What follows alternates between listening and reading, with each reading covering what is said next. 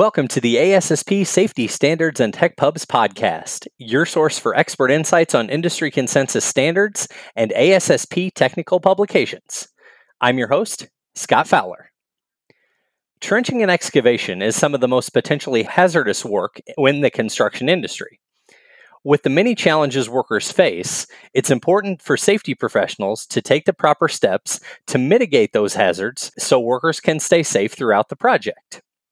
Here to discuss the steps safety professionals can take to protect workers during trenching and excavation operations is Eric Voigt. Eric is Vice President and Assistant Director at Conner Strong and Buckelew. He is also a member of the ANSI ASSP A10 Committee for Construction and Demolition Operations. Uh, Eric, welcome. Thank you so much for being here. Oh, thank you for having me. I look forward to this. Okay, great. Let, us get started. Now, as, as I mentioned at the top, trenching and excavation can be potentially hazardous work for a lot of reasons. So I thought we could start out by talking about maybe some of the specific hazards that workers face in those kind of environments and the most important steps that safety professionals can take in preparing for a trenching and excavation project before the work begins. Uh, absolutely, Scott. And and like you mentioned, there are so many hazards that that are out there as it relates to trenching and excavation. Most notably, being uh, cave-ins and, and collapses. This is not the top killer of people in the construction industry, uh, but we still do lose way too many people every year just due to lack of planning as as they're getting ready for this type of work that is one of the most critical things uh, before we put any shovel into the ground, before we bring any excavator or heavy piece of equipment. We have to plan for all of the hazards that we could encounter. And that starts even before you get out on the site. We have to make sure that, that we call the one call, 811, whatever your number is in your locality, and have them come out and mark for any known hazards that could be in the area. Once they come out and do that markings, one of the things I always talk to any client, any prospective company that's getting ready to dig is photograph the area. Make sure that you have an indication uh, because let's be honest, those markings are not always accurate. Uh, and that's where some of the risk comes in. Uh, so as you're preparing, as you're getting your documents, as you're understanding what hazards you may face other than just the soil and any underground utilities, you have to take into consideration the type of soil you're digging. Um, one of the things when you're talking about trenching and excavation is most people have an understanding of what soil is going to do but I don't care what kind of soil you have, whether it's your your type C sandy soils or whether it's your stable rocks. Mother Nature will always try and fill in any type of void we put in it.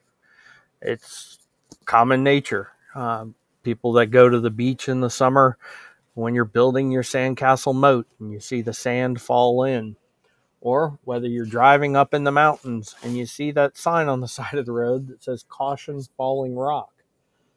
Those are signs we're, we're telling you. The soil wants to fill back in. It's just due to the natural pressures uh, of any void we create. So once you understand that that hazard is always going to be there, then you can plan on different ways that you can go through and minimize those risks to you, whether it's through a protective structure, whether it's through some sort of, of sloping or benching. There are many options within the trenching standard that you can choose, choosing the right one that matches your task. Talking about soil types, you mentioned a couple of them there, but I wonder if you can kind of walk through the different soil types that safety professionals you may encounter on, on a work site and uh, the process of how to know you know what it is you're working with. Sure well according to the OSHA regulations um, there are four soil types. Uh, there's stable rock which is our, our, our most stable structure. Um, it pretty much uh, speaks its own mind. You have type a which is some of our clays, some of our solid materials. I can give you the, the, the measurements, but um, has an unconfined compressive strength of 1.5 tons per square foot or greater. You have type B, which are your silts, um, your materials that want to stick together but aren't aren't super strong. They have an unconfined compressive strength of anywhere from 0.5 tons per square foot up to 1.5 tons. And then you have type C soils, which are our gravels, our sand, material that no matter what you want to do to it, just doesn't really want to stay together. And that has an unconfined compressive strength of less than 0.5 tons per square foot. Now, here's where the fun comes in with excavation.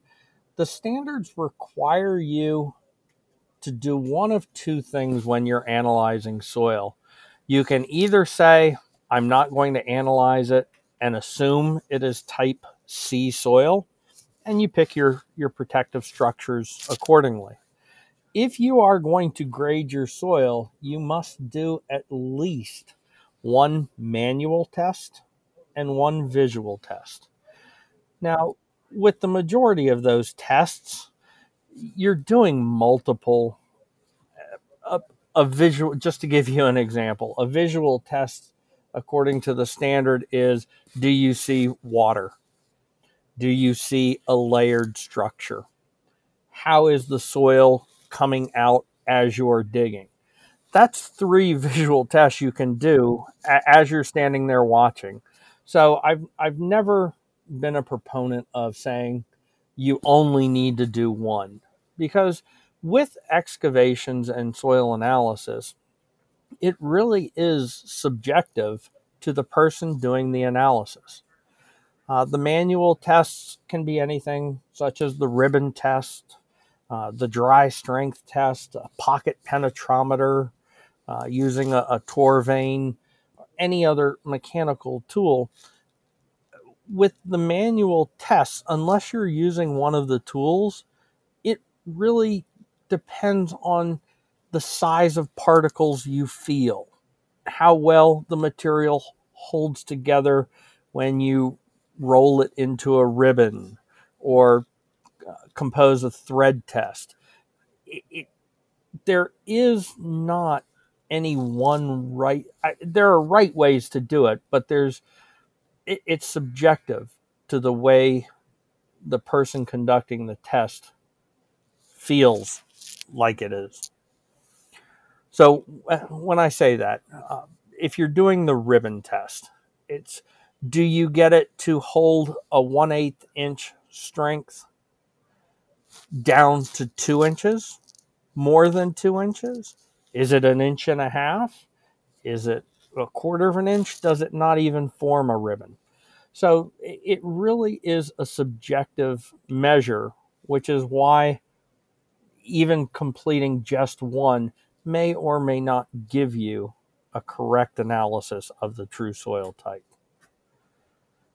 And it's one of the options when people are either being trained uh, in how to do soil analysis, you really have to get your hands dirty. It's not something that you can just step back and take a look and say, mm, this looks like type C soil you actually have to put your hands into the dirt uh, because it's something you you may have to justify how you came up uh, with your determination.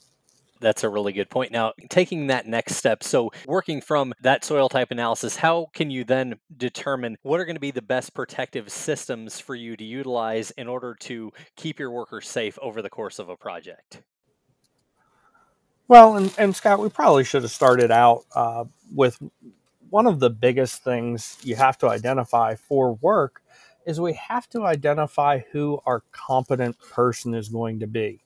That competent person will be the one that will determine based on your depth, based on your width, based on your soil type, and based on the work processes that will be going, which protective structure is the best one for the workers.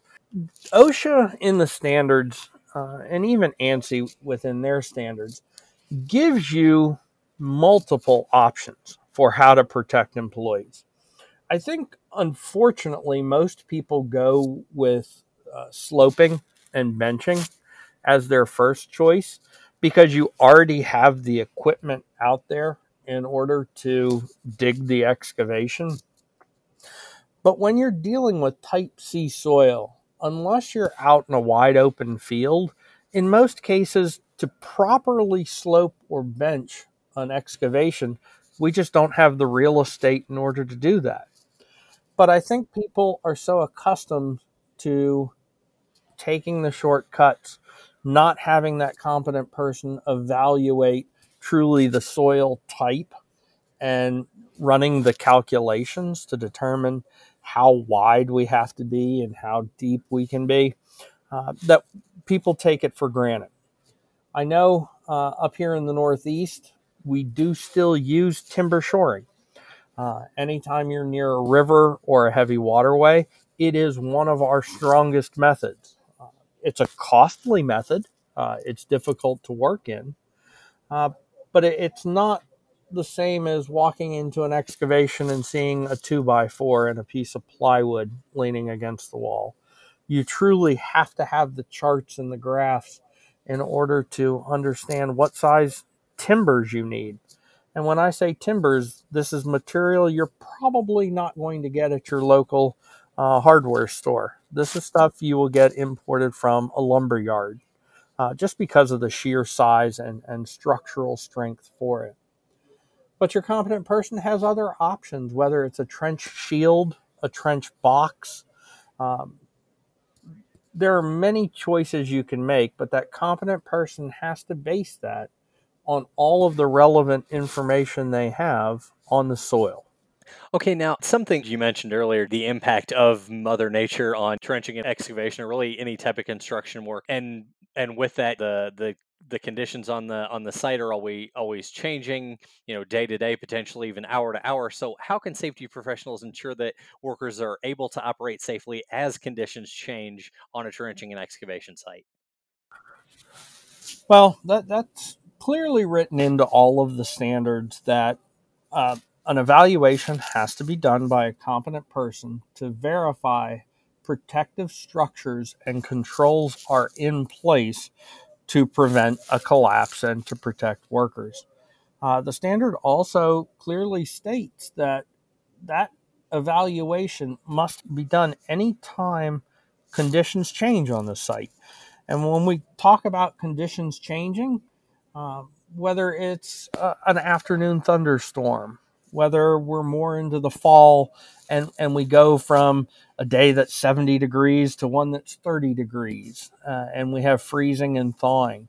Those are critical times because it just creates voids. The water, the moisture, freezing, going from a solid back to a liquid, uh, can drastically change how a trench is going to react.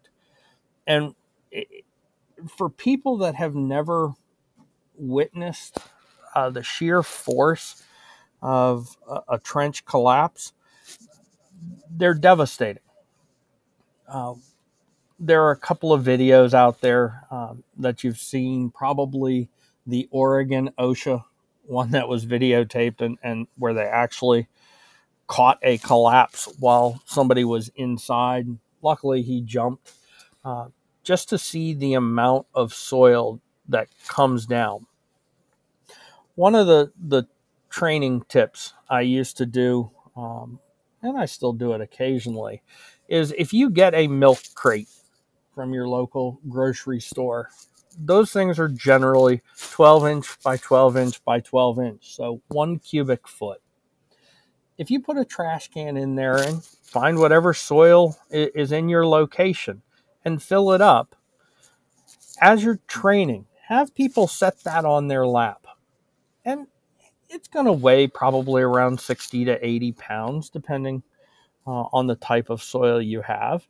But when you explain that to people and say, okay, this is one cubic foot, when we switch that to one cubic yard, which is a lot, is a typical size of a backhoe bucket or an excavator bucket, we're now changing that 100 pounds up to about 2,700 pounds And if you're looking at that weight, a small 12 by 12, set it beside what you're getting ready to dig and say, you've people don't think about the sheer weight of the soil. You'll, a lot of trainers will talk about how one cubic yard is, is the equivalent of a car sitting on your chest.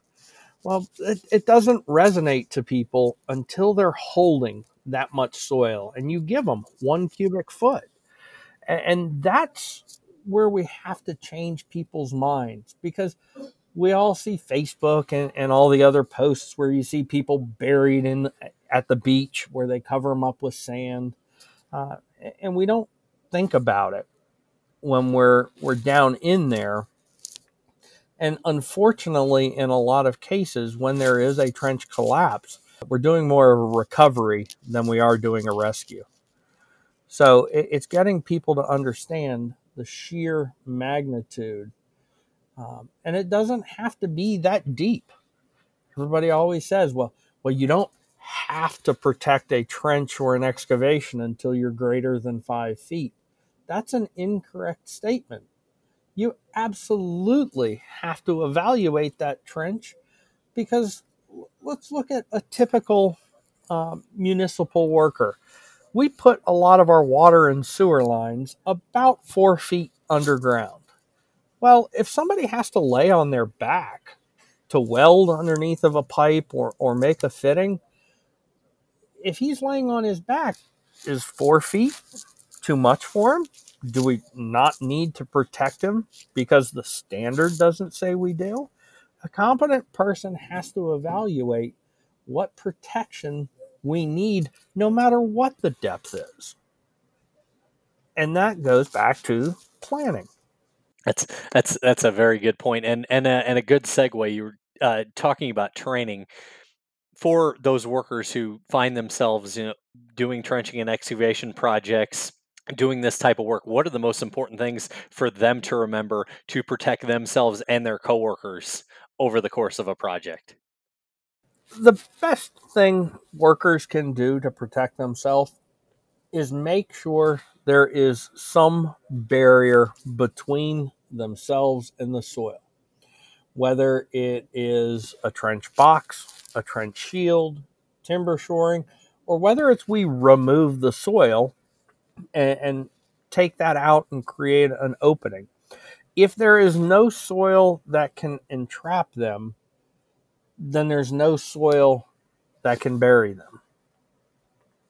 So I, I think when we talk about trenching and excavation, uh, soil is by far our biggest hazard.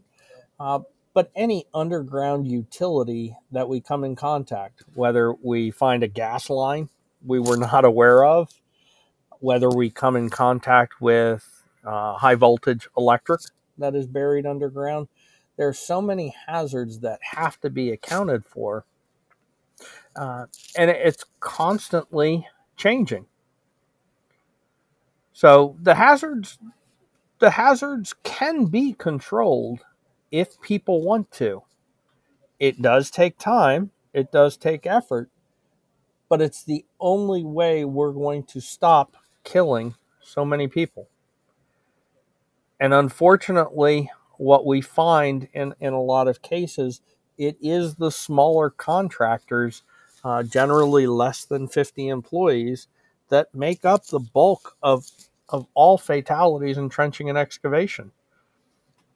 So it, it's it's helping some of the smaller companies that may not have the resources. It is being vigilant and, and training through the local ASSP chapters. Uh, it's trying to network, trying to get the information out there so that people can make informed decisions and it's not only based on time and money. It's we're taking the active steps to protect our, our workforce. Absolutely. That's, uh, any anything else you'd like to add about uh, trenching and excavation safety as we wrap up? Well, some of the other things uh, I, I, do want to mention. Uh, the nice thing about the standard is this is a completely numbers driven standard It doesn't leave a lot of guesswork as to what you need to do. Uh, the numbers mean everything. The two feet to keep the spoil piles back, the four feet when we have to provide access to and from the trench, five feet where we're required to put in some sort of protective structure, six foot to include our fall protection, 20 foot, the maximum depth you can go before you need to get a, a professional engineer uh, to review the protective structures you have in place. So while people say this standard gives you a lot of leeway, especially in the analysis, it doesn't give you a lot of leeway because it's a numbers driven standard and it forces you to make sure that as you're going through, you, you look at it, you can evaluate it. But one of the most critical things I can tell anybody is if you have to get a tape measure out to determine whether you are at four foot 11 or five foot one to see if you have to put a protective structure in, you're playing with the standard and you're not protecting your workers. It doesn't matter what the depth is, we need to make sure that ultimately we're keeping that soil away from entrapping our workers, thus putting a rescue potential into a recovery. Absolutely, I think that's a, that's a that's a good note to end on. So, uh, thank you so much again for coming on, Eric. I hope uh, our listeners will uh, take our conversation today and think about how they can use this information to better protect workers in trenching and excavation. Take a look at the the OSHA standards and the A1012 standard to uh, to make sure they're doing everything they can to uh, keep workers safe on uh, on construction sites. So, thank you again. Thank you very much, Scott. We hope you've enjoyed this episode of the ASSP Safety Standards and Tech Pubs podcast. Be sure to subscribe wherever you get your podcasts. You can also connect with us at ASSP.org and follow us on Twitter at ASSP Safety. We'll see you next time.